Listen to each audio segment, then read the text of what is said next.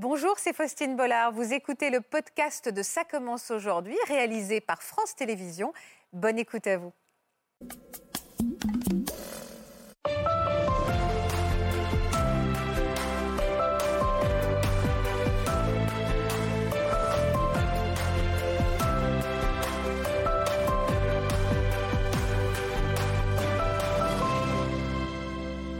À tous et merci de nous rejoindre pour ce premier direct de l'année, une année que nous allons de nouveau passer ensemble autour de sujets qui nous rassemblent, qui nous passionnent, qui nous bouleversent et nous bousculent aussi souvent. Et le thème que nous allons aborder aujourd'hui va nous bousculer, faites-moi confiance. Ils n'avaient pas 15 ans quand ils ont connu l'ivresse de l'alcool. Certains d'entre eux ont même bu leur premier verre à seulement 8 ans. Ils vont nous raconter l'adolescence, les soirées avec les copains, l'alcool qui coule à flot et la dépendance qui s'installe, insidieusement. Ce sont trois jeunes formidables que nous allons rencontrer aujourd'hui. Bienvenue à tous sur le plateau de Ça commence aujourd'hui. Bienvenue à eux.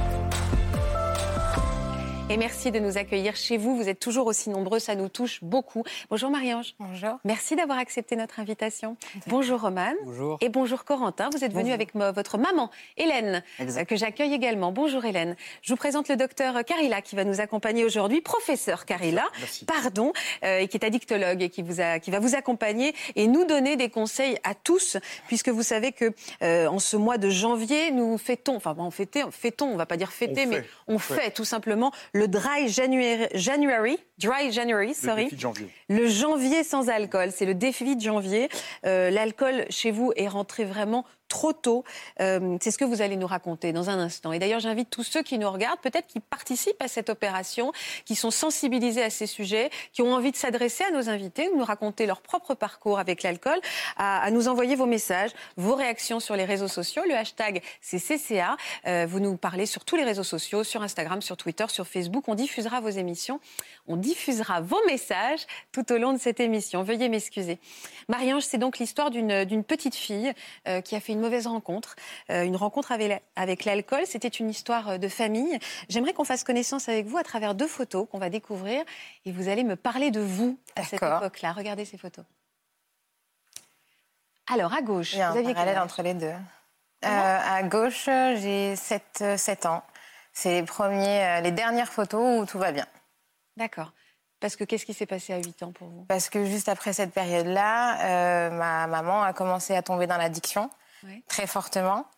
euh, ce qui s'est empiré à la séparation de mes parents. Et moi, j'ai commencé à goûter à l'alcool toute seule euh, pendant qu'elle elle, elle cuvait, on va dire, euh, l'après-midi chez elle et que mon père était au travail. Donc, à 8 ans, vous avez commencé à boire toute seule? La toute première fois, oui.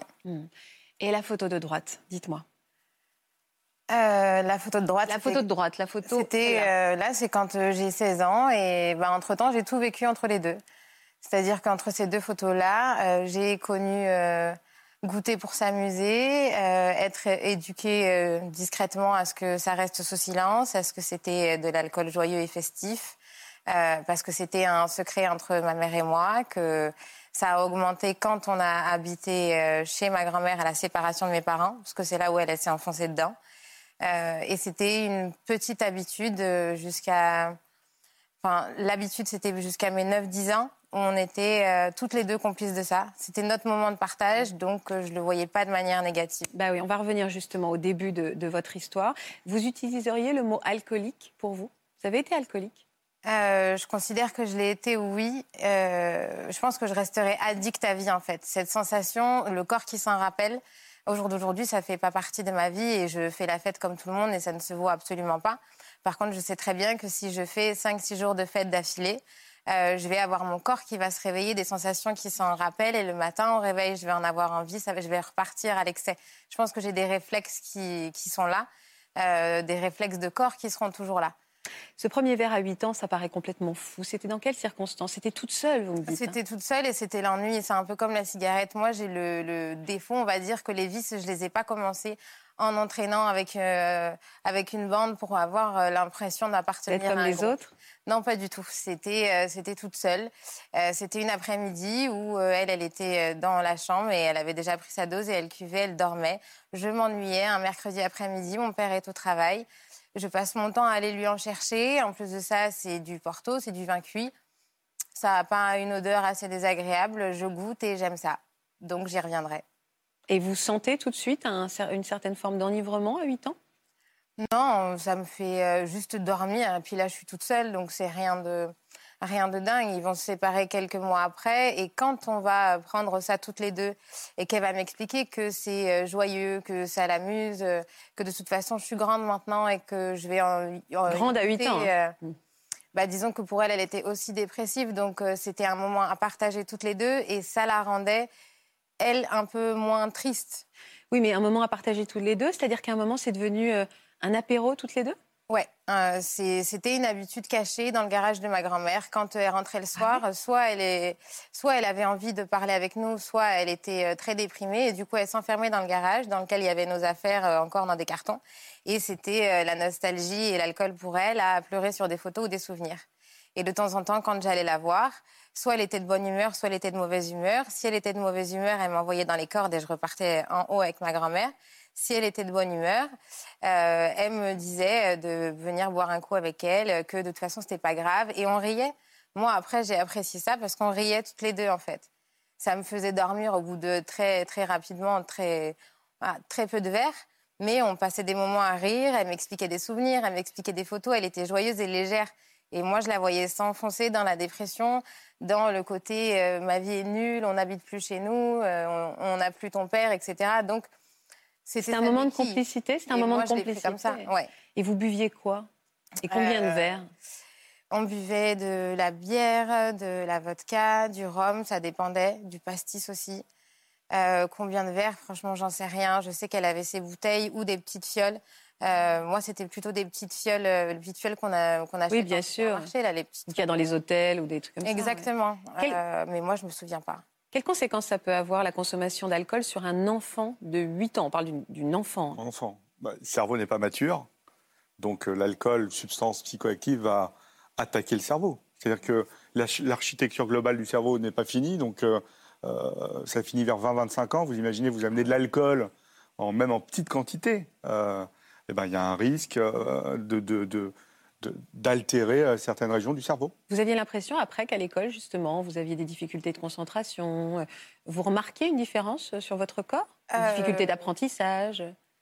Concentration, ça, je l'ai à peu près toujours eu, donc j'ai pas mis le lien dessus, on va dire.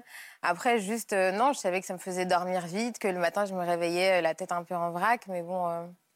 J'étais en CM1, CM2, je faisais pas trop attention à ça. C'est fou, hein, c'est fou cet âge-là. Et vous étiez jamais malade, ne serait-ce que ça, à, non, vous rendre malade physiquement, à vomir? Non, non, pas là. Au collège, oui. Après, au collège, oui, parce que ça a été, c'est passé de l'alcool plus fort et c'était un rythme différent. Est-ce que c'est un besoin, donc on, passe donc au collège, ce besoin d'alcool plus fort est venu de vous? C'est-à-dire qu'à un moment, pour vous enivrer, vous aviez besoin de plus ou juste vous avez voulu goûter à autre chose? Non, euh, au collège, c'est venu de moi et c'est euh, parce que j'avais besoin de me servir de ça comme armure sociale. Euh, au collège, là, on a, on a habité dans un appartement, sauf qu'elle s'est retrouvée quelqu'un, quelqu'un qui aimait un peu trop le whisky et qui était un très bon comédien. Donc la vie à la maison était loin d'être douce, mais pompier bon sous tout rapport, on lui aurait donné le bon Dieu sans confession. Et euh, du coup, c'était devenu une autre façon de vivre le soir, d'avoir l'apéro tous ensemble parce qu'ils aimaient ça, qu'elle, elle avait replongé dedans malgré la cure qu'elle avait faite parce qu'il ne l'avait pas aidée à rester sobre. Et euh, moi, j'étais une ado, donc euh, voilà, c'était normal, c'était quelque chose d'acquis. Et le truc, c'est que comme il y avait des mauvaises, voilà, des mauvais moments ou des moments douloureux ou quelques bleus qui pouvaient se balader, moi, j'avais besoin de ça pour aller au collège, pour aller à l'école, pour sortir dehors. C'était ma béquille à moi pour vaincre ma phobie sociale. Comme votre mère, en fait. C'était votre béquille euh, aussi. Oui. Que, vous, pensez que vous étiez déjà addict, Marie-Ange, à cette époque-là déjà Oui, là, je pense que oui. Hmm. Oui, oui, là, je l'étais réellement, parce que quand j'étais plus jeune, en CM1, CM2, les premières fois, c'était pour partager un moment avec elle. Euh, au collège, c'était plus que ça. J'étais contente d'avoir ça avec eux le soir, mais c'était pour le produit en fait. J'avais besoin du produit pour m'endormir, j'avais besoin du produit pour aller au collège, pour marcher, Donc vous pour me calmer, pour être classique. Donc vous buviez dès le matin, avant même d'aller à l'école? Je commençais par ça. Je buvais au petit-déj ou je buvais en rentrant des cours. Quand j'avais quelque chose à faire en dehors, que je devais voir des gens, euh, pour pouvoir Réussir vivre. À être classique. Exactement. Et vous buviez quoi au petit-déj? Euh, C'était que du rhum ou du gin. De sorte à ce que si j'avais une petite bouteille et que j'allais au collège avec, c'est blanc, transparent, ça ne se voit pas. Mais personne ne sentait l'odeur sur vous de l'alcool?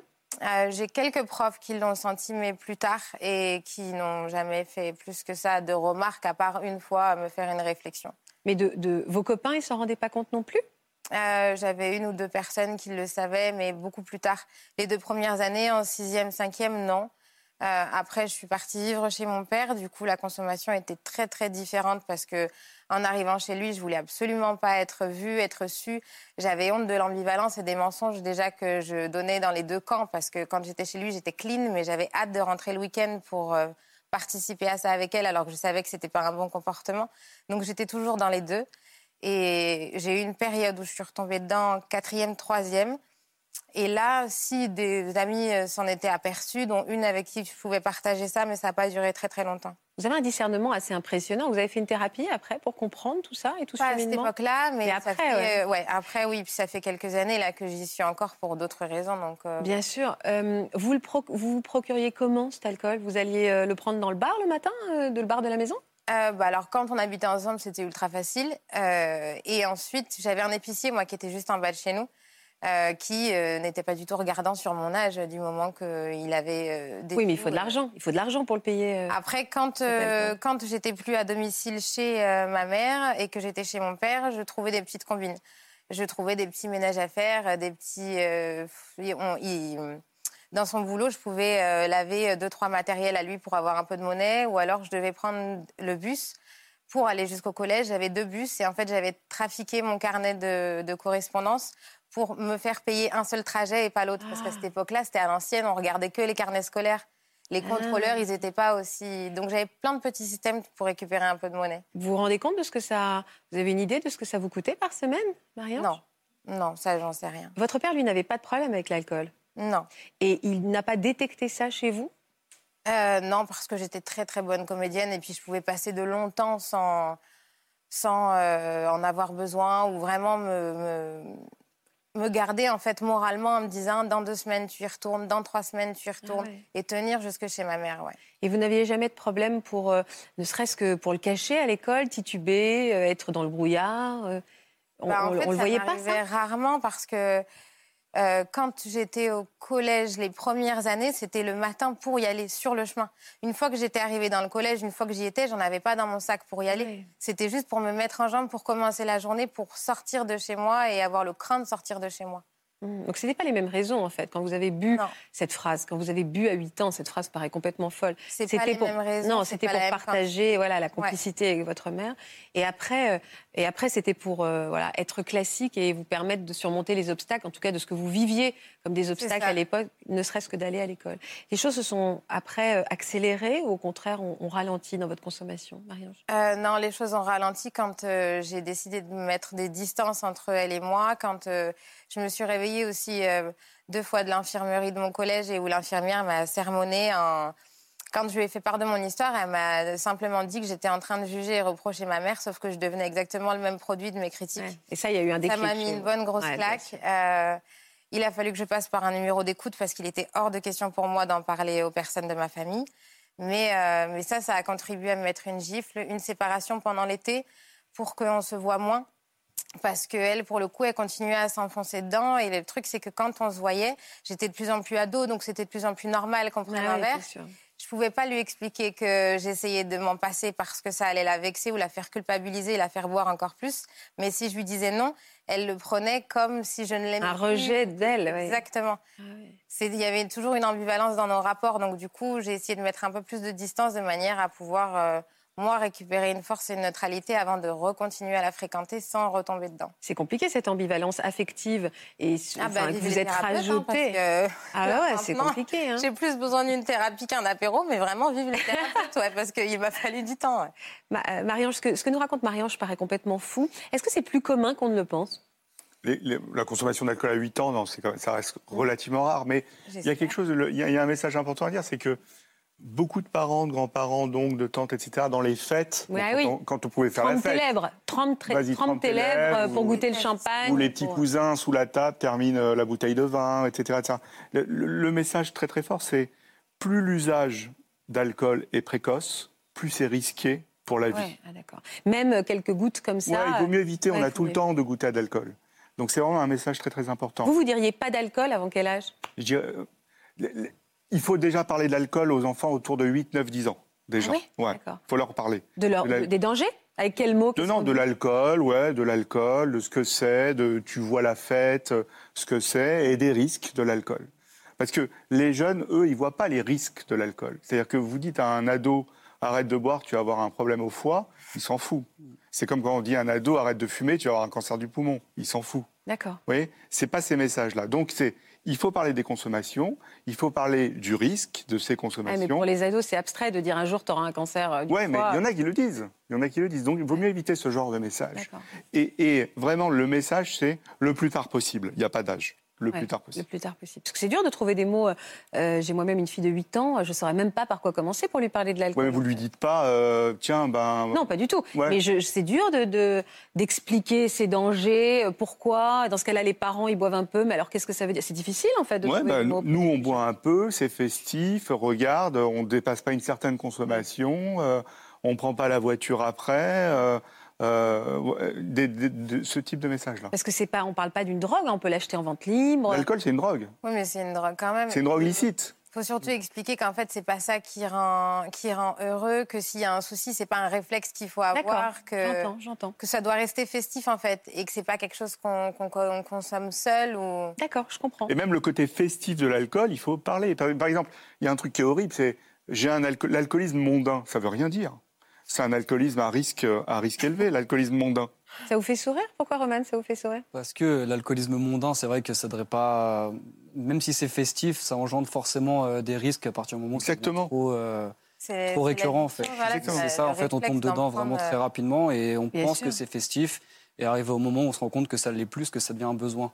Et, et c'est souvent associé à, un caractère un peu de bon vivant. On le verra avec Corentin tout à l'heure. Un, un garçon qui en soirée euh, tient bien l'alcool, c'est plutôt euh, bien vu. Toi, tu es plus fort que les autres. Et ce problème de résistance à l'alcool, c'est un vrai problème en fait. Il y a des gens qui sont plus résistants que d'autres. Et on est tous euh, inégaux face à On ça est tous inégaux face à ça. Mais, mais les gens qui sont résistants à l'alcool pensent qu'ils vont pas avoir de problème, alors qu'ils vont avoir des Et problèmes. donc c'est insidieux. Ouais. Euh, Vous avez arrêt- arrêté du jour au lendemain ou vous vous êtes sevré vous-même? Même si on verra avec, euh, avec Laurent que c'est pas ce qu'il faut faire, mais néanmoins, vous, Euh, pour votre histoire. Non, c'était quasiment du jour au lendemain. Il y a eu beaucoup de périodes de vacances qui m'ont qui m'ont fait tenir. C'est juste que par contre, j'ai eu euh, quand j'ai vraiment du coup compris que j'étais dedans et que j'avais besoin de stopper, j'ai eu après les rapports au corps, le stress, euh, les sueurs froides, le fait d'y penser, d'avoir mal au ventre. Ah, vous l'avez Euh, vécu. Et sans jamais je- recraquer? Non, Quelle force Non, de caractère. Pour le coup, je suis. En fait, j'avais aussi la peur d'être découverte, euh, la honte d'être dans le mensonge, la honte de savoir que ce que je faisais n'était pas bien, que ce que j'avais déjà fait n'était pas bien, euh, de me demander comment j'allais réussir après à continuer à voiler la face, à voiler la face de tout le monde et à réussir mes études. Enfin, c'est vraiment un sac de nœuds dans ma tête. Euh, Non, pourtant, Ça paraît très clair. En tout cas, depuis, depuis vous l'avez sacrément dénoué, ce sac de nœuds. À partir de, de quand vous avez estimé que vous en étiez vraiment sorti?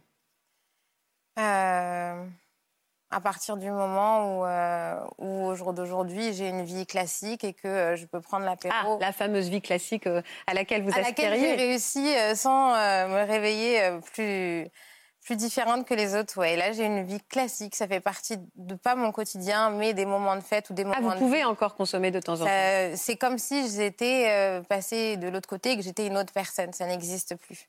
Mm. Euh, sortir de l'adolescence, je suis devenue quelqu'un d'autre dans ma pratique et dans ma consommation. Mais je connais mon penchant euh, addictif et mon corps, je le reconnais. Donc, je vais pouvoir faire un week-end de fête ou, ou un week-end d'excès. Mais au bout du troisième ou, ou quatrième, si je le voulais vraiment, comme ça m'est arrivé de faire la fête à 20 ans, le cinquième jour au réveil, je sais qu'il faut que je me retienne et que je vais faire des abdos parce que mon corps s'en rappelle.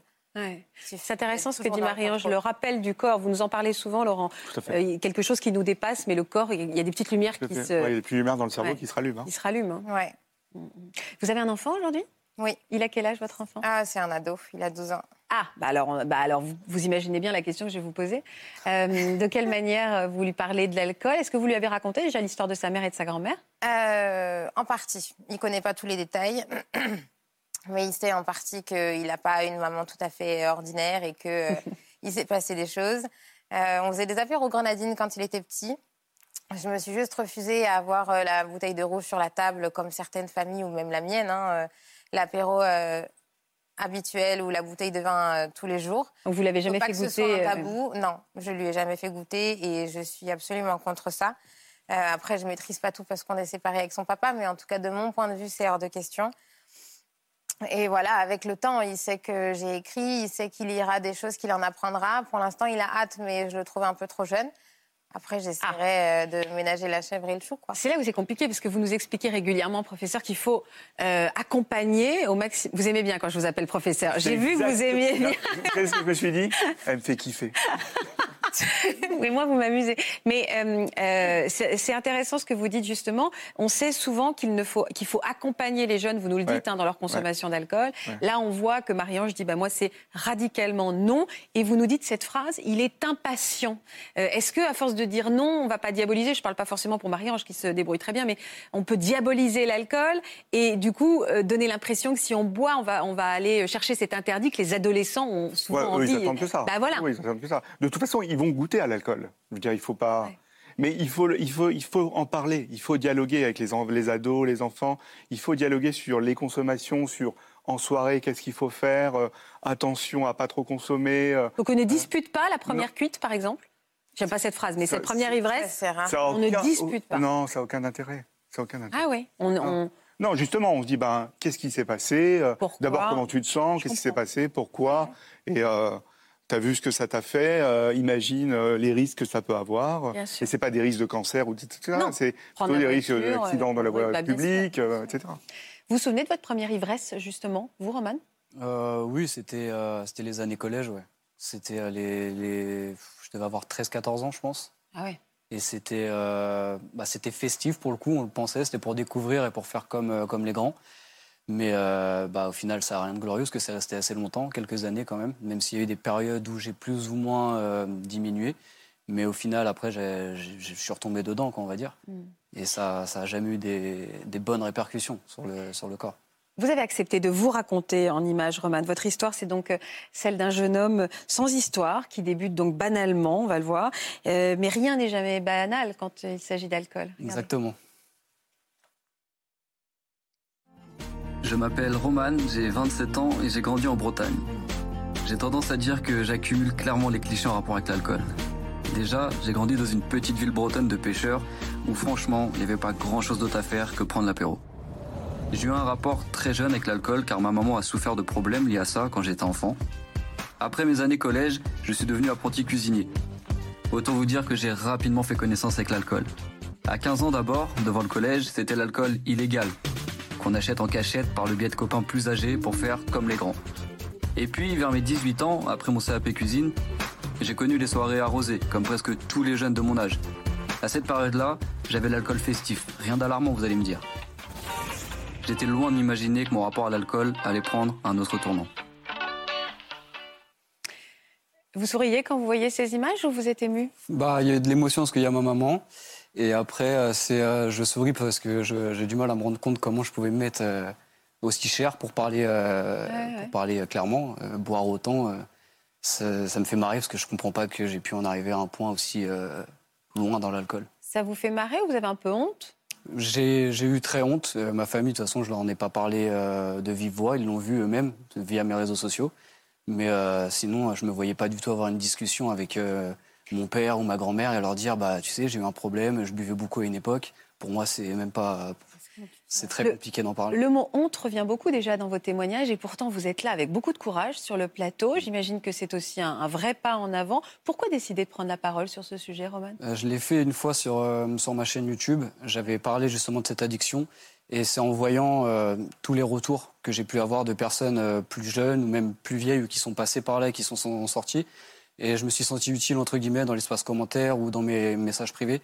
Et quand j'ai vu tous les retours, c'était tellement bienveillant. Je me suis dit, bah, si aujourd'hui je peux en parler à une plus grande échelle, Bien sûr, vous avez je- raison. je- je- j'hésite pas, j'y vais. Si ça peut aider même une seule personne, je pense que c'est c'est mission réussite, clairement. Vous savez, les, les spécialistes auront beau aller dans les écoles, en parler.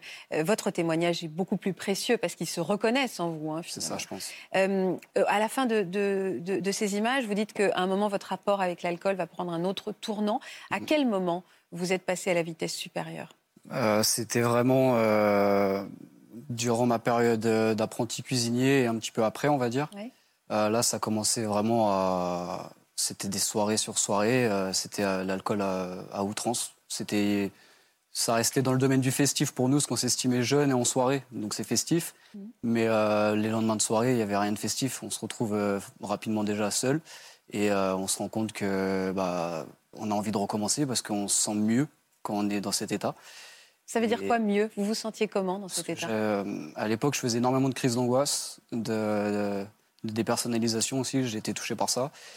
Et du coup, quand j'étais quand alcoolisé, j'étais une autre personne. J'étais drôle, je souriais, j'avais confiance en moi, j'avais peur de rien. Je pouvais sortir, j'accostais tout le monde, j'étais vraiment le, clown, je faisais rire tout le monde. Mais par contre, quand j'étais tout seul chez moi, euh, je pleurais, je faisais des crises d'angoisse. Euh, et je, ne me sentais pas bien dans ma peau, tout simplement. J'avais peur de beaucoup de choses, juste sortir. J'avais peur de sortir euh, sobre, des fois. C'est fou d'ailleurs, c'est vraiment un point commun entre, entre Marie-Ange et Romane. Toujours ça. C'est-à-dire qu'il y a quand même un symptôme un peu dépressif ou noir. c'est-à-dire qu'avec la consommation addictive d'un produit, alcool ou autre chose, il y a alcool et tabac en plus qui sont très liés, mhm. après d'autres produits, vous avez ce qu'on appelle les comorbidités. Les comorbidités, c'est des maladies associées, psychiatriques. Donc euh, la plupart du temps, celles, qui sont au sommet, c'est les troubles dépressifs et les troubles anxieux. D'accord. Euh, Exactement. Roman parle de, d'anxiété et de dépersonnalisation, qui est un. C'est quoi la dépersonnalisation La dépersonnalisation, c'est on a l'impression que dans des moments d'angoisse, que son corps sort de son corps et qu'on se voit de l'extérieur, en fait. c'est ça. Et qu'on voit soi en mieux Non, on est angoissé. Ah oui, on est complètement angoissé. Oui, vous avez votre peur, spectre au-dessus de vous, en fait. Oui, ça fait peur, oui, bien sûr. Ça fait très très peur. Mhm. Euh, vous buviez quoi à euh, l'époque Absolument tout ce qui pouvait me passer sous la main. J'avais pas de, je, refusais rien. Euh, Même si vous n'aimiez pas le goût J'aimais, enfin en fait, c'est particulier parce que j'aime pas forcément le goût de l'alcool. Ah ouais? Mais de aucun. Mais bah, pourtant, euh, bah, après on dilue avec différents. Euh, ah c'est une consommation anesthésiante. Jus d'orange, etc. Et c'est c'est ça qui donnait le goût, mais l'alcool de l'alcool, le, goût de l'alcool, par contre, j'ai jamais aimé ça. Vous aussi, vous avez pu euh, boire le matin avant d'aller à l'école, au lycée, Avant l'école, non, mais boire le matin au réveil, oui. Ça m'est ça m'est déjà arrivé en lendemain de soirée me dire euh, là il me manque quelque chose pour commencer ma journée. Il y a des personnes ça peut être le café ou la cigarette tout ce qu'ils veulent. Hmm. Moi c'était vraiment j'avais c'était ma dose de courage je pense hmm. entre guillemets. C'était ce qui allait me booster à me aller c'est bon euh, t'as bu euh, quelque chose tout va mieux vas-y. Et j'imagine que les épreuves de l'adolescence, notamment les relations amoureuses, ont pu aussi accélérer cette dépendance? Bah En fait, moi, je sais, malheureusement, tout m'est tombé dessus d'un coup. J'ai eu mes crises d'angoisse qui se sont développées euh, en même temps que la dépersonnalisation, qu'une rupture. Et donc tout m'est tombé dessus, je gérais plus rien, j'arrivais plus à contrôler du tout ce qui m'arrivait. Et donc euh, bah, je suis tombé dans, dans, la facilité, parce que je pense que c'est la facilité de, de, tomber dans l'alcool, parce que c'est le, remède. Euh, on pense que tout va aller mieux avec ça, on préfère ça qu'en parler aux gens, justement. C'est plus dur d'en parler, je pense. mais on ne le voit pas. On ne le voit pas forcément. Mm. Est-ce que plus vous buviez, euh, plus les descentes, les redescentes derrière étaient euh, difficiles? Euh, bah, ça dépend, parce que je pense que j'ai créé une accoutumance à force. Parce que des fois, même arrivé à 2-3 heures en soirée, j'étais encore à peu près, bon, pas sobre, hein, mais je me tenais. Alors que quand j'étais plus jeune, c'était très rapide. Je pense mm. comme tous les jeunes, de toute façon, qui, qui, qui boivent. Mais le lendemain, c'était dur une fois, deux fois, trois fois. Et puis après, le, je pense que le corps s'habitue on rallume la chaudière entre guillemets et ça fait que on est on est on n'est jamais vraiment dans le mal parce qu'on est tout le temps un peu dans l'état d'ébriété. Elle ressemblait à ça, vos journées, une espèce de fête permanente? Ça, ouais, c'était quand on faisait le, tour d'Europe de l'apéro. C'est quoi ce euh, tour d'Europe de l'apéro? C'est quoi ça? Bah Alors en fait, on, prenait nos billets sur un coup de tête avec euh, le même groupe d'amis. Et euh, on, je prenais ma caméra de vlog et on partait en Grèce, en Espagne, les endroits vraiment festifs. L'été? L'été? L'été, ouais, avant, avant Covid.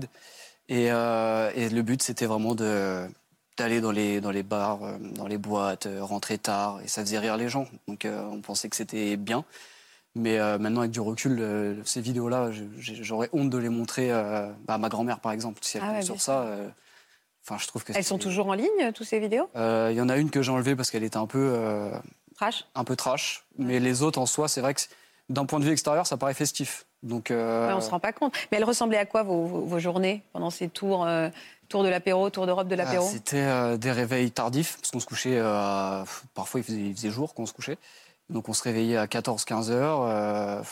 On allait se baigner dans la piscine pour, pour se Dégriser un peu, ouais. dégriser un peu. Euh, puis voilà, après une bonne douche, et puis on se rhabillait, on allait à l'épicier euh, un peu plus loin, on achetait le stock, on mettait tout sur la table, et puis on mettait de la musique. Et... Donc tout le monde était un peu alcoolique aussi. Ah, tout le votre- monde. Enfin, alcoolique, euh, ça après, c'est. Alors depuis tout à l'heure, à chaque fois que je dis alcoolique, je vois qu'on dit addict. C'est un mot que vous n'aimez pas, le mot alcoolique? Parce que, bah, moi, personnellement, pas trop. Mais Alors pour quelle raison? Et je sais que Laurent non plus. Pour quelle raison? Parce que euh, pff, alcoolique, j'ai vraiment l'impression que c'est, ça, ça nous, ça nous met dans la case péjoratif Oui, de l'alcool. C'est pas votre définition, c'est pas votre statut. C'est Voilà, on vous avez été un jeune homme dépendant à l'alcool. Exactement. Ça aussi, vous aimez pas ce mot-là, je sais. Si, si, dépendant de l'alcool, c'est bien. Ouais. Bah, non, mais le mot alcooli- alcoolique, vous aimez Alcoolique, c'est stigmatisant. Ouais. Voilà. C'est comme toxicomane. pas. Oui, oui, je C'est comprends. stigmatisant. Je comprends. Donc autour de vous, vous étiez euh, entouré au finalement d'autres jeunes qui avaient ce- cette dépendance à l'alcool? 95% de mon entourage proche, c'est des gens qui euh, fréquentent bah, les bars, les boîtes de nuit. Les... Et, et vous vous le disiez entre vous? Parfois, il y en avait un qui disait, je crois qu'on va un peu loin. Des fois, c'est vrai que ça nous arrivait. bah, quand, quand on regardait nos, nos vidéos de la veille, Ah on était ensemble, on se disait ouais, non mais là, on va, on va loin quand même, frérot. Et on disait ouais, on va loin. Mais au final, c'était des- juste des paroles parce que le week-end d'après, euh, on se rappelait, on recommençait.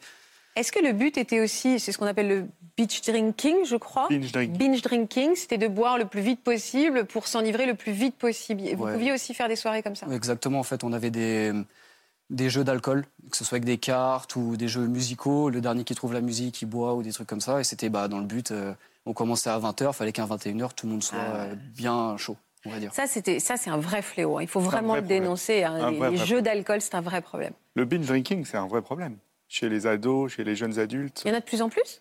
Il y en a de plus en plus, tout à fait. Toutes les classes sociales? Toutes les classes sociales, c'est euh, lycéens, collégi- collégiens, lycéens, fac.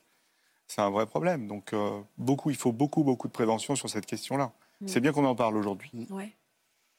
À la ville comme en campagne, rien qui, comme à la campagne, il n'y a rien qui, change. Ça a été quoi, euh, vous, euh, le- le- l'ivresse de trop, la soirée de trop? Bah, déjà, je m'en suis rendu malade plus d'une fois, le- que ce soit sur le moment ou le lendemain, vraiment dans des états où j'avais l'impression d'être très très mal. Et euh, je me suis réveillé plusieurs fois d'affilée et je, je sentais qu'il me manquait quelque chose.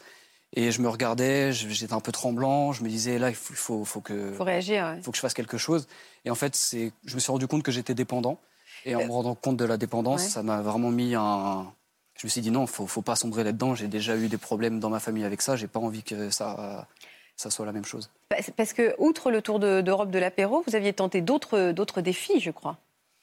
Des, du- des- des successions de, de- Ah oui. des records. euh. C'est un record euh, pas glorieux, mais il y a eu plus de, plus de 40, euh, c'est le record chez moi, plus de 40 jours de soirées consécutives alcoolisées. C'est entre 40 et 48. euh, Et là, quelles étaient les réactions sur votre chaîne, sur, enfin, là où, là où vous communiquiez à l'époque euh, Vous étiez un peu des héros de réussir ça? C'est ça en fait. Les gens, ils- ça les fait marrer. Ils se disent, c'est incroyable tout ce qu'ils arrivent à boire. euh, Ils nous mettent vraiment en statut de, de légende de l'apéro, Ouais, on va dire. ah. Mais Légende de l'apéro, ouais. C'est ça. ouais. J'ai déjà eu des commentaires me disant, ces mecs, c'est des légendes. Tout ce qu'ils peuvent ingurgiter. Et vous étiez fier de ça? Mais en fait, sur le moment, on était tellement dans, enfin, j'étais tellement dans le, dans l'engouement. Je me disais, ouais, c'est vrai qu'on passe des bons moments, etc. Mais c'est maintenant que le recul, dès que je vois les images, je me dis, oui, sur le moment, j'ai rigolé, mais je pense pas que ça sera un truc à refaire.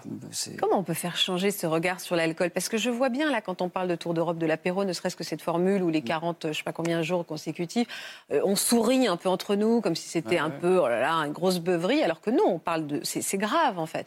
Vous, aurez, vous avez pu risquer votre vie. Comment on peut faire changer ce regard sur l'alcool et la consommation des plus jeunes? Bah, par des témoignages comme ça, utiliser les réseaux sûr. sociaux, euh, bah, parler des, des ri- de, de l'alcool, des risques de l'alcool, euh, Ouais. en fonction des générations. C'est-à-dire, euh, il y a des messages à faire passer à des jeunes qui ne sont pas les mêmes à, faire passer aux plus vieux. Et surtout, au centre de ça, c'est là, il y avait beaucoup de consommation excessive. Tout le monde n'était pas, je pense, dépendant, addict au sens strict du terme. Mm. Et il y en avait peut-être une petite partie qui allait le devenir. Donc, il faut parler aussi de cette maladie qui est une maladie chronique. Oui, c'est une maladie. Il y a de l'hérédité aussi, parce que Roman nous disait j'avais eu des cas dans ma famille. Bien sûr, ça, ça joue l'hérédité, mais encore une fois, a- c'est pas le seul facteur qui rend addict. C'est-à-dire que pour être addict, il y a différents types de facteurs. Il y a comment on se développe personnellement. Donc, plus on est exposé tôt à l'alcool, plus c'est un facteur de risque. Hmm. Ça interagit avec des troubles psychiques. Est-ce qu'on a de l'anxiété, de la dépression, etc. Là, on a eu des témoignages. Il y a plus on consomme tôt, plus on altère le cerveau. Donc il y a les facteurs cérébrales. Il y a le facteur environnement, donc faire la fête, le tour de l'apéro, euh, les 40 jours sans, sans truc, et les facteurs héréditaires. Donc vous voyez que là, dans tout ce que j'ai décrit, tout a été déjà décrit. Voilà. Donc quand vous avez ces cinq facteurs de risque, vous avez un risque d'être addict, plus fort que les autres. Alors, entre la prise de conscience et l'action, euh, c'est un gros pas. Exactement. Ça a été quoi pour vous? Comment vous avez fait? Bah, déjà, pendant une semaine, euh, j'ai essayé de, de faire un breuvage, entre guillemets. euh, De, me- je sais pas si ça se dit. hein.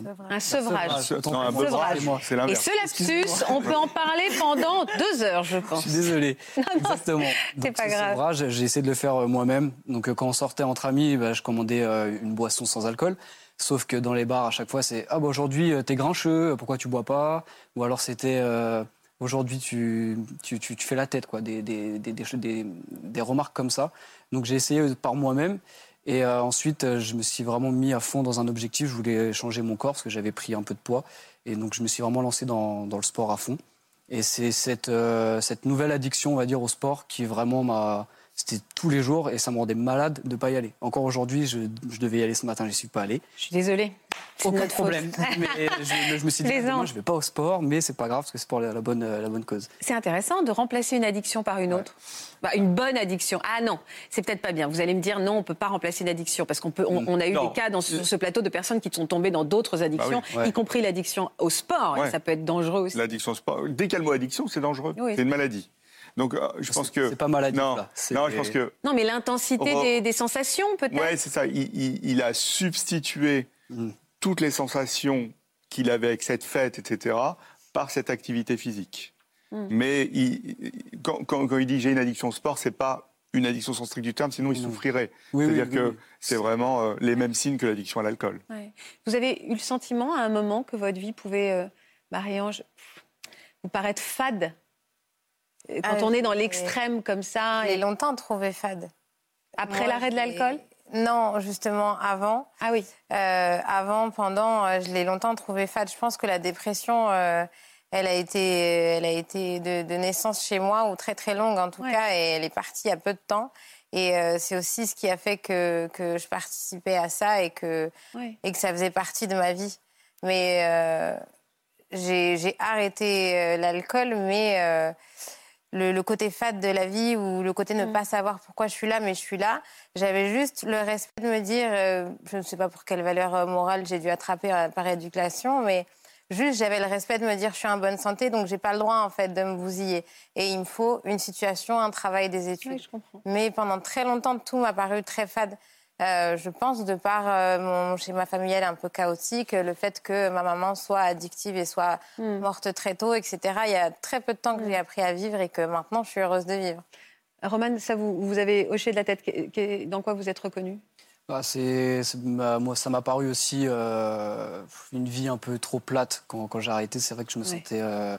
Euh, j'avais plus mes moments de fête. qu'on va faire d'autre, en C'est ça. Et puis, On est quoi en dehors de ça c'est exactement ça. Sans le monde de la nuit et tous mes amis, tous, tous les gens qui m'appelaient pour faire la fête, je me suis senti un peu seul après, mais j'ai trouvé d'autres amis dans le sport. Et Ah oui, vous n'avez pas gardé. euh, Ils vous ont tourné si, le dos. non, ils non. vous, ont, vous avez eu l'impression qu'ils vous, vous les déceviez. Vous êtes même pris des vannes. euh, on vous Oui, a. les vannes, c'était, c'était, c'était assez souvent. C'était, euh, On vous bah, disait quoi bah, j'aime, bien le thé. Et on me disait, bah alors Pépère, avec ton petit thé, euh, c'est pas avec ça que ce soir tu vas faire la fête. Mais bon, Ah. je leur en veux pas parce que en soi, je sais que c'est des gens qui ont toujours été bienveillants avec moi. Et j'ai gardé les mêmes amis. Donc on se voit toujours. On peut toujours, euh, s'il y a un anniversaire, boire un verre, trinquer, il n'y a pas de problème. Mais c'est vrai que je suis beaucoup, Ouais. je suis plus dans l'excès.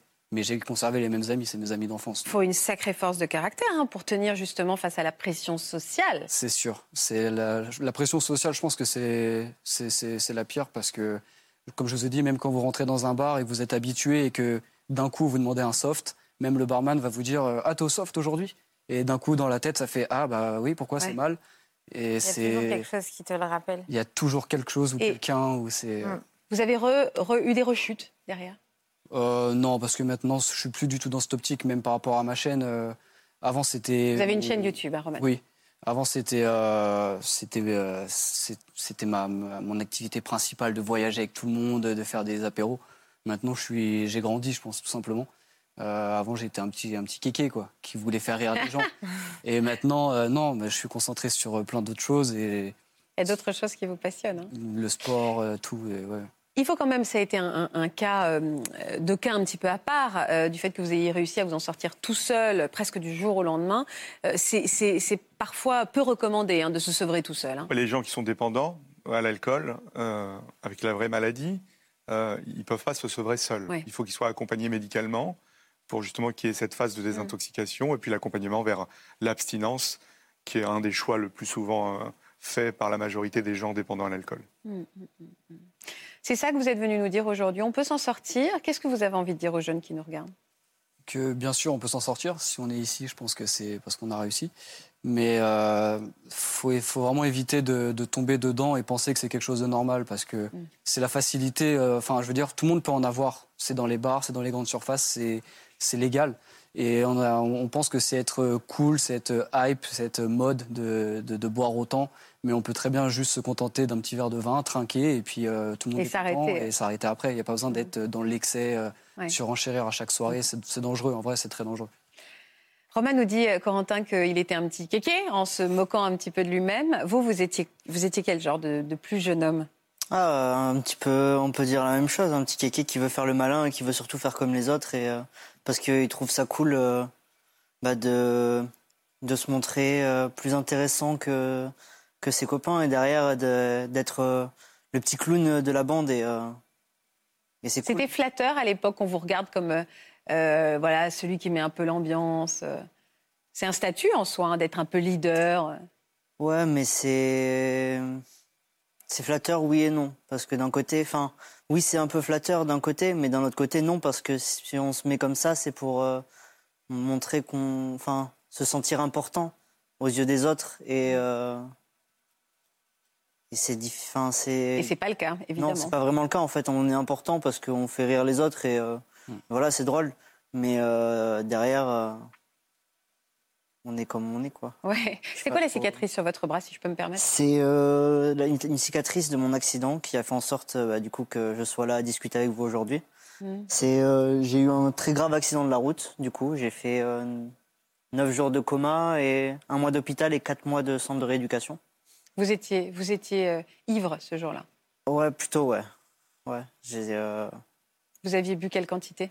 On voit l'état de la voiture, hein. Un week-end d'anniversaire. Et euh, le vendredi soir, on est sorti euh, dans une soirée. euh, dans une soirée. Et le, on n'a pas dormi de la nuit. On- je suis rentré, c'est moi qui conduisais en fait, parce que mes copains avaient peur de prendre le volant ivre ou alors sous drogue. C'est fou, alors que vous aussi, en fait. Alors que moi, j'avais pas forcément peur. J'étais confiant et du coup, bah, je conduisais, donc j'étais, voilà, c'était, c'était cool pour eux, quoi. Mm. Et donc, j'ai pas, on n'a pas dormi le- dans la nuit du vendredi à samedi. On a dormi trois heures dans la journée du samedi parce que quand euh, le cerveau voulait se reposer un peu. Et le samedi soir, un week-end d'anniversaire, euh, soirée anniversaire, et le dimanche matin, j'ai pas dormi de la nuit. Et le dimanche matin, je suis rentré chez mes parents et je me suis endormi à 15 minutes de chez mes parents alors que j'étais à plus d'une heure. C'est fou. Je me suis endormi en, en rentrant. Euh, le, le- le premier verre, c'était à quel âge, vous? Hmm, fin de quatrième, début de troisième, euh, les premières soirées où on commence à vraiment se faire des copains, euh, peut-être un peu plus grands, vu qu'on est en quatrième, ils sont en troisième, et du coup, euh, Vous aussi, vous aviez un, un tempérament un peu. Vous sentiez un peu marginal, une phobie un peu scolaire, une phobie sociale. Vous éprouviez, vous aussi, ce- cette différence? Pas vraiment. Après, euh, j'étais quelqu'un, je suis, euh, enfin, je suis petit de taille. J'ai toujours été au collège déjà. J'ai eu, je me faisais, euh, je passais sous le baby foot. On me tapait dessus, euh, on me mettait des grands coups de pied quand je passais sous le baby foot parce Ah, vous que avez subi du harcèlement. hein. Ouais, ouais, au collège, ouais. Ma mère est venue euh, voir le CPE du collège pour justement Mettre bah, que ça fin s'arrête, quoi. Ouais, parce que je rentrais chez moi avec des bleus et je voulais pas parler, je voulais rien dire, mais sauf qu'il y avait quelque chose derrière. Donc ça veut dire que l'alcool était un anesthésiant pour vous aussi? Non, à cette époque-là, c'était pas encore trop dans l'alcool. Et c'est après, à la suite, c'est derrière où ça a découlé, où j'ai commencé à me faire des, des vrais copains. Ouais, Et du coup, euh, ben, ça a commencé, on a commencé à faire des soirées, à faire des journées piscine où on buvait des bières la journée, etc. Euh, qui vous, vous entraîniez, enfin, on vous a entraîné là-dedans ou c'est un peu un phénomène de groupe? C'était plutôt un phénomène de groupe. Je suis quelqu'un, je le reconnais, je suis quelqu'un qui a été vachement influençable. Et donc, je faisais surtout par rapport à ce que faisaient les autres.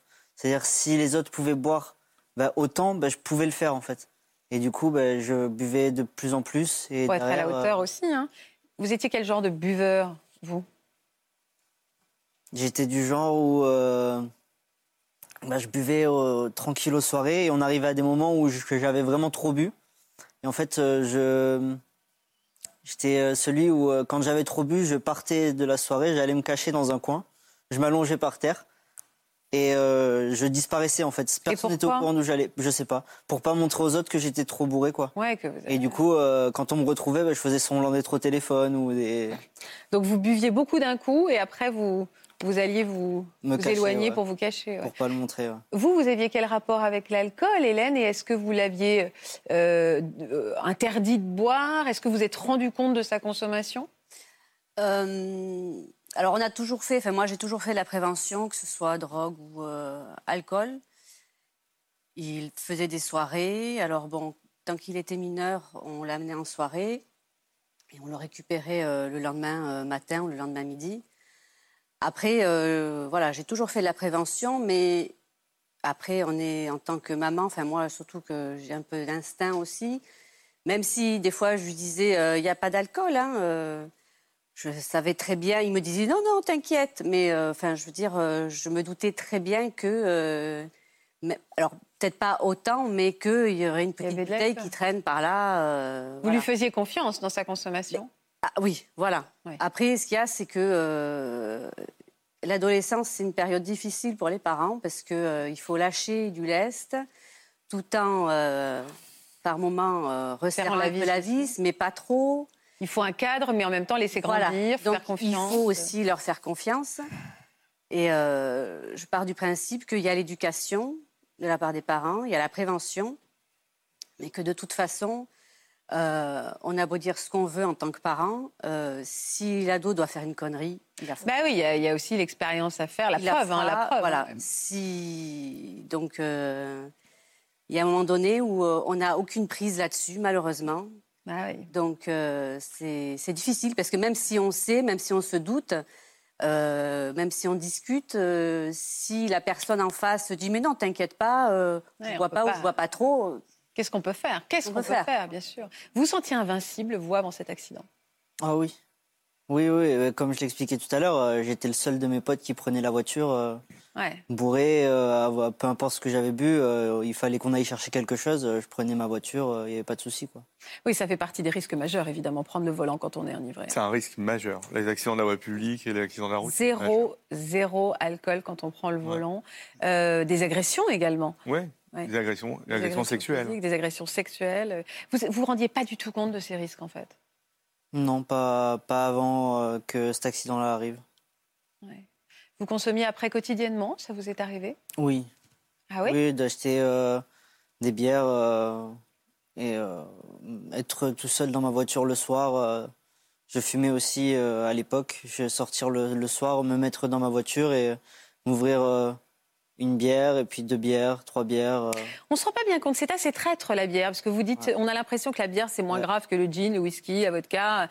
Euh, et en fait, tous les alcools euh, sont dangereux ou amènent à la même addiction ou... Il y a l'histoire. Oui, oui, il n'y a pas d'alcool faible, il n'y a pas d'alcool fort. Et il y a des verres standards.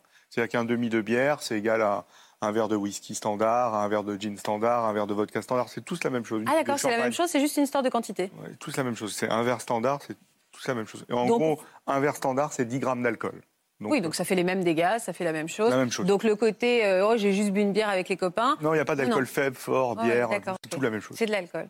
Donc vous vous retrouvez dans votre voiture à, à boire une bière, à vous fumer euh, une cigarette ou autre chose, et Ouais. voilà. Ouais, ouais, tout seul. Et puis bien sûr, c'est pas des bières, euh, c'est pas des les bières les moins fortes, quoi. C'est les bières les plus fortes qu'on peut trouver et qui ont un goût euh, quand même assez euh, acceptable. Donc euh, Hmm. Vous aimiez vous le goût de l'alcool? Oui, oui, oui. C'est pas une conviction, c'est drôle parce qu'on pourrait dire, bah moi je buvais de l'alcool parce qu'il y avait un goût sympa et que j'aimais bien, mais non, vous vraiment, on, on vous cherchiez à, à cette évasion entre guillemets, même si elle est artificielle et dangereuse. Ouais. Et donc ça s'est accéléré, accéléré, accéléré comme ça pendant combien de temps? Ça s'est accéléré dès le moment où j'ai travaillé sur Paris, justement, dans un, dans un grand. dans un parc d'attractions dans la région parisienne. Et du coup, j'ai fait des rencontres qui m'ont emmené à consommer de l'alcool tous les soirs, en, beaucoup le week-end aussi, et me mettre en arrêt maladie très régulièrement la semaine parce que du coup, bah, étant n'ayant pas envie d'aller travailler, du coup le lendemain, bah, je me hmm. Trouvais un médecin, se mettre en arrêt maladie et euh, ah consommer euh, des drogues, euh, un peu tout ce qui est passé. Vous consommiez quoi comme drogue? Un peu tout. Vous souriez parce que votre mère n'est pas au courant Si, si, si, bien sûr, non, mais je peux, si, oui, je peux, oui, là, donc je fumais. Du cannabis Du cannabis tous les jours. Je consommais de la cocaïne, ecstasy, amphétamine. Euh. Vous vous êtes rendu compte de ça Hélène qui met les yeux comme ça, ça doit être difficile à entendre, même si aujourd'hui vous avez un, jeune homme parfait. toujours pareil. Hein, on croit que c'est un pas peu... Bête. Non, mais on est, il a perdu beaucoup de poids là-bas. Il y a des photos, des fois, il mettait des photos sur les réseaux. il y a une photo avec son père, on l'a pas reconnu. Comment on fait? On voit son fils euh, changer, justement. Je me mets à la place d'Hélène et de toutes celles qui nous regardent, ceux qui nous regardent. Comment on fait? On voit que son fils change, on voit qu'il perd du poids, il dit un petit peu, mais non, je bois de bière en soirée. On voit. Comment on peut faire pour pas qu'il. Il était majeur en plus. Donc... Il était euh. majeur, on n'a pas de prise finalement. Il faut parler, il faut dialoguer et voir ce que ça donne. Et euh, si vraiment c'est trop résistant, on peut se dire, bah, écoute, même s'il est majeur, enfin, même, après il peut refuser, mais euh, peut-être on pense que tu as un, un, problème avec euh, des substances. Mm. Euh, il faudrait peut-être qu'on aille discuter avec quelqu'un. Et même les parents peuvent aller eux, eux-mêmes demander de l'aide auprès de centres ou jeunes consommateurs ou de centres d'addictologie. Je peux poser une question Pardon, je fais une pause personnelle. Est-ce que, enfin pas personnelle d'ailleurs, mais est-ce que vous savez tous les, euh, les, aujourd'hui les, les, euh, les, bonbons avec de l'alcool dedans, euh, les le goût d'alcool, ne serait-ce que ça, peut, oui? Alors vous voyez, elle, n'est pas, si folle ma question. Les petits trucs à pina colada ou. oui, c'est ça. Ou oui. Bah, ma productrice qui est dans l'oreillette me dit par exemple qu'il y a du nougat au morito. C'est une catastrophe. Il y a, plein de choses comme des sirops aussi. Comme les sirops de grenadine, il y a du sirop de morito. Mm. Ah oui, mais, mais en fait, donc ça, sous une apparence un peu sympathique, euh, c'est dangereux aussi C'est pas dangereux, c'est vous exposer très tôt des cerveaux peu, peu formés euh, euh, ah. physiquement à des images du côté festif, convivial de l'alcool. Donc prend un petit nougat au morito à sa, à sa jeune fille euh, de 12 ans. Voilà. Quelque part, on lui met dans sa tête. Non, mais c'est. On prend un soda, un soda goût pina colada. Euh, voilà, c'est pas cool. non, mais on croit que c'est anecdotique, mais pas du tout en fait. C'est pas anecdotique. Euh, l'histoire de, enfin, on va revenir sur votre accident justement. vous m'avez expliqué un week-end de fête à 15 minutes de chez vous. Qu'est-ce qui s'est passé? Vous êtes endormi au volant? Je me suis endormi, ouais. Je me suis endormi au volant et euh, j'ai pris un fossé, puis un arbre. Et c'est les pompiers qui m'ont euh, désincarcéré du véhicule. Et il y avait d'autres copains dans la voiture. voilà. Et euh, ils m'ont désincarcéré, ils m'ont héliporté jusqu'à l'hôpital de Poitiers. Et là. Vous vous souvenez? Ah non, moi je me souviens arriver à la soirée la veille de l'accident, boire deux verres, beaucoup, beaucoup discuter. Et après, gros trou noir jusqu'à jusqu'à l'hôpital euh, bien après mon réveil, euh, à l'hôpital de, de, Libourne, à côté de chez mes parents, du coup, où euh, j'ai été transféré de Poitiers à Libourne après. Hélène, est-ce que vous avez tout de suite fait le lien? Comment on appelle une maman en disant voilà, votre fils a eu un accident ou votre fils a eu un accident, il était en état d'ébriété? Ah non, mais moi, c'était un dimanche matin, la gendarmerie m'a appelé. Euh, en me disant votre fils a eu un accident. Alors dans un premier temps, on m'a dit votre fils a eu un accident, euh, il est toujours vivant, euh, mais il ne pouvait pas m'en dire plus. Donc il m'a dit je, je, me rends sur l'accident et je vous rappelle. Donc il m'a bon ça paraît évidemment interminable. Hein, ah, bien sûr. Donc il m'a rappelé quoi, je sais pas une heure après en me disant euh, qu'il avait été héliporté sur Poitiers, parce qu'on habite en Gironde. Mais vu qu'il a eu, on est limitrophe de plusieurs départements, et vu qu'il a eu son accident dans la Charente, il a été héliporté sur Poitiers. Donc moi, héliporté de suite, euh, pour moi, c'était très mauvais signe. Bah, bien sûr. Mais bon, il n'a pas su. Dit, sur le coup, il m'a dit son pronostic vital n'est pas engagé. Mais je me doutais, enfin, euh, je savais qu'il partait, il était passé le vendredi soir à la maison, je savais qu'il partait pour un week-end festif. Mm j'ai de suite compris que déjà, c'était pas prévu qu'il rentre. Hmm.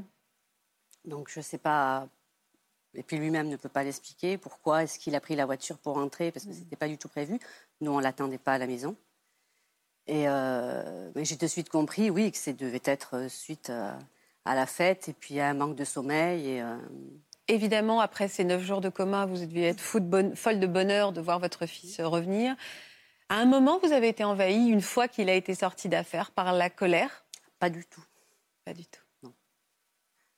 Non, non. Vous étiez juste heureuse La première, d'ailleurs, la première chose quand il s'est réveillé euh, du coma, euh, quand on est allé le voir le jour même, euh, il m'a dit j'ai fait de la merde, j'ai fait de la merde, j'ai cassé la voiture. Mais je dis on s'en fout, Corentin. On s'en fout. Plein de bon sens. J'ai cassé les- la voiture. Alors vous auriez, vous auriez pu, matériel, mais euh, voilà. vous auriez pu euh, tuer un ami, vous auriez pu Ah oui, tuer sûr, bien vous-même. sûr. hein. Mais surtout que c'est une voie- enfin, c'est mes grands-parents qui m'ont donné euh, leur voiture, quoi. Déjà à l'époque, euh, donc euh, Mm. pour moi c'était le plus grave Bien sûr. parce que je voyais pas vraiment ce que moi j'avais eu physiquement. quoi. Ouais, vous n'aviez pas réalisé. Pourtant, Ah non. vous avez fait des mois de rééducation. hein. Et même euh, en- à l'hôpital, en- je suis resté un mois à l'hôpital et euh, tous les jours, ouais, tous les jours, ma copine, elle est restée un mois à l'hôpital avec moi. Et tous les jours, ma copine, euh, le matin, le soir, euh, Venez vous coiffer? non, non, non, elle était, elle est restée avec moi dans la chambre. Elle dormait sur la chaise qu'il y avait à côté du lit. Et elle me racontait, bah, parce que le soir, en allant m'endormir, je lui disais bah, à quelle heure je me réveille demain pour aller travailler? Ou euh, qu'est-ce que je fais là? Ou je me réveillais le matin et je lui, je la tapais. Et je lui disais mais on a fait, on a fait à manger hier avec mon pote et tout, avec mon meilleur pote Martial. On a fait à manger hier. Faut éteindre le feu, ça va brûler. Alors qu'en fait, on est dans une chambre d'hôpital et on peut pas cuisiner quoi. Et aujourd'hui, Mmh. votre rapport avec l'alcool, il est serein? Oui, oui, c'est mieux. C'est contrôlé et c'est pas, et pas abusé. pas abusé et c'est pas comme avant. C'est totalement différent et euh, toutes les drogues ont été arrêtées. J'ai- Je suis en train d'arrêter de fumer la cigarette aussi. Enfin, c'est, j'essaie, je me mets au sport à fond. Et euh, Ah, le sport. On a eu beaucoup de messages hein, qui sont arrivés pour féliciter vos parcours. Merci beaucoup en tout cas. C'était très édifiant et passionnant de vous écouter. Je suis persuadée que ça va aider beaucoup de, beaucoup de jeunes. Euh, on a quelque chose à vous dire juste avant de se quitter. Janvier, c'est la période des vœux et à France 2 également celle des remerciements. Euh, les audiences hein, de la chaîne euh, sont au plus haut depuis aujourd'hui euh, 10 ans. Merci hein, de faire de France Télévisions le premier média des Français. Vous êtes de plus en plus nombreux à suivre notre émission qui chaque jour donc donne la parole aux Français, à tous les Français. Et nous sommes fiers de la confiance que nos invités euh, nous accordent en venant ici notamment pour raconter leurs histoires, pour partager euh, avec vous et tous ensemble et faire évoluer la société. Merci à vous. On va se, on va se laisser là. On va se retrouver lundi avec une émission vraiment coup de cœur. On va recevoir euh, des jeunes qui vivent actuellement dans la rue et notamment Bilal qui va vous bouleverser, notamment sa relation avec Nawel qui l'a sorti de la rue. Vous comprendrez pourquoi. Surtout, soyez au rendez-vous. Merci, professeur. Merci à vous trois. Vous êtes brillants. Merci pour cette leçon de vie. Je vous embrasse. Passez un bon week-end sur France 2.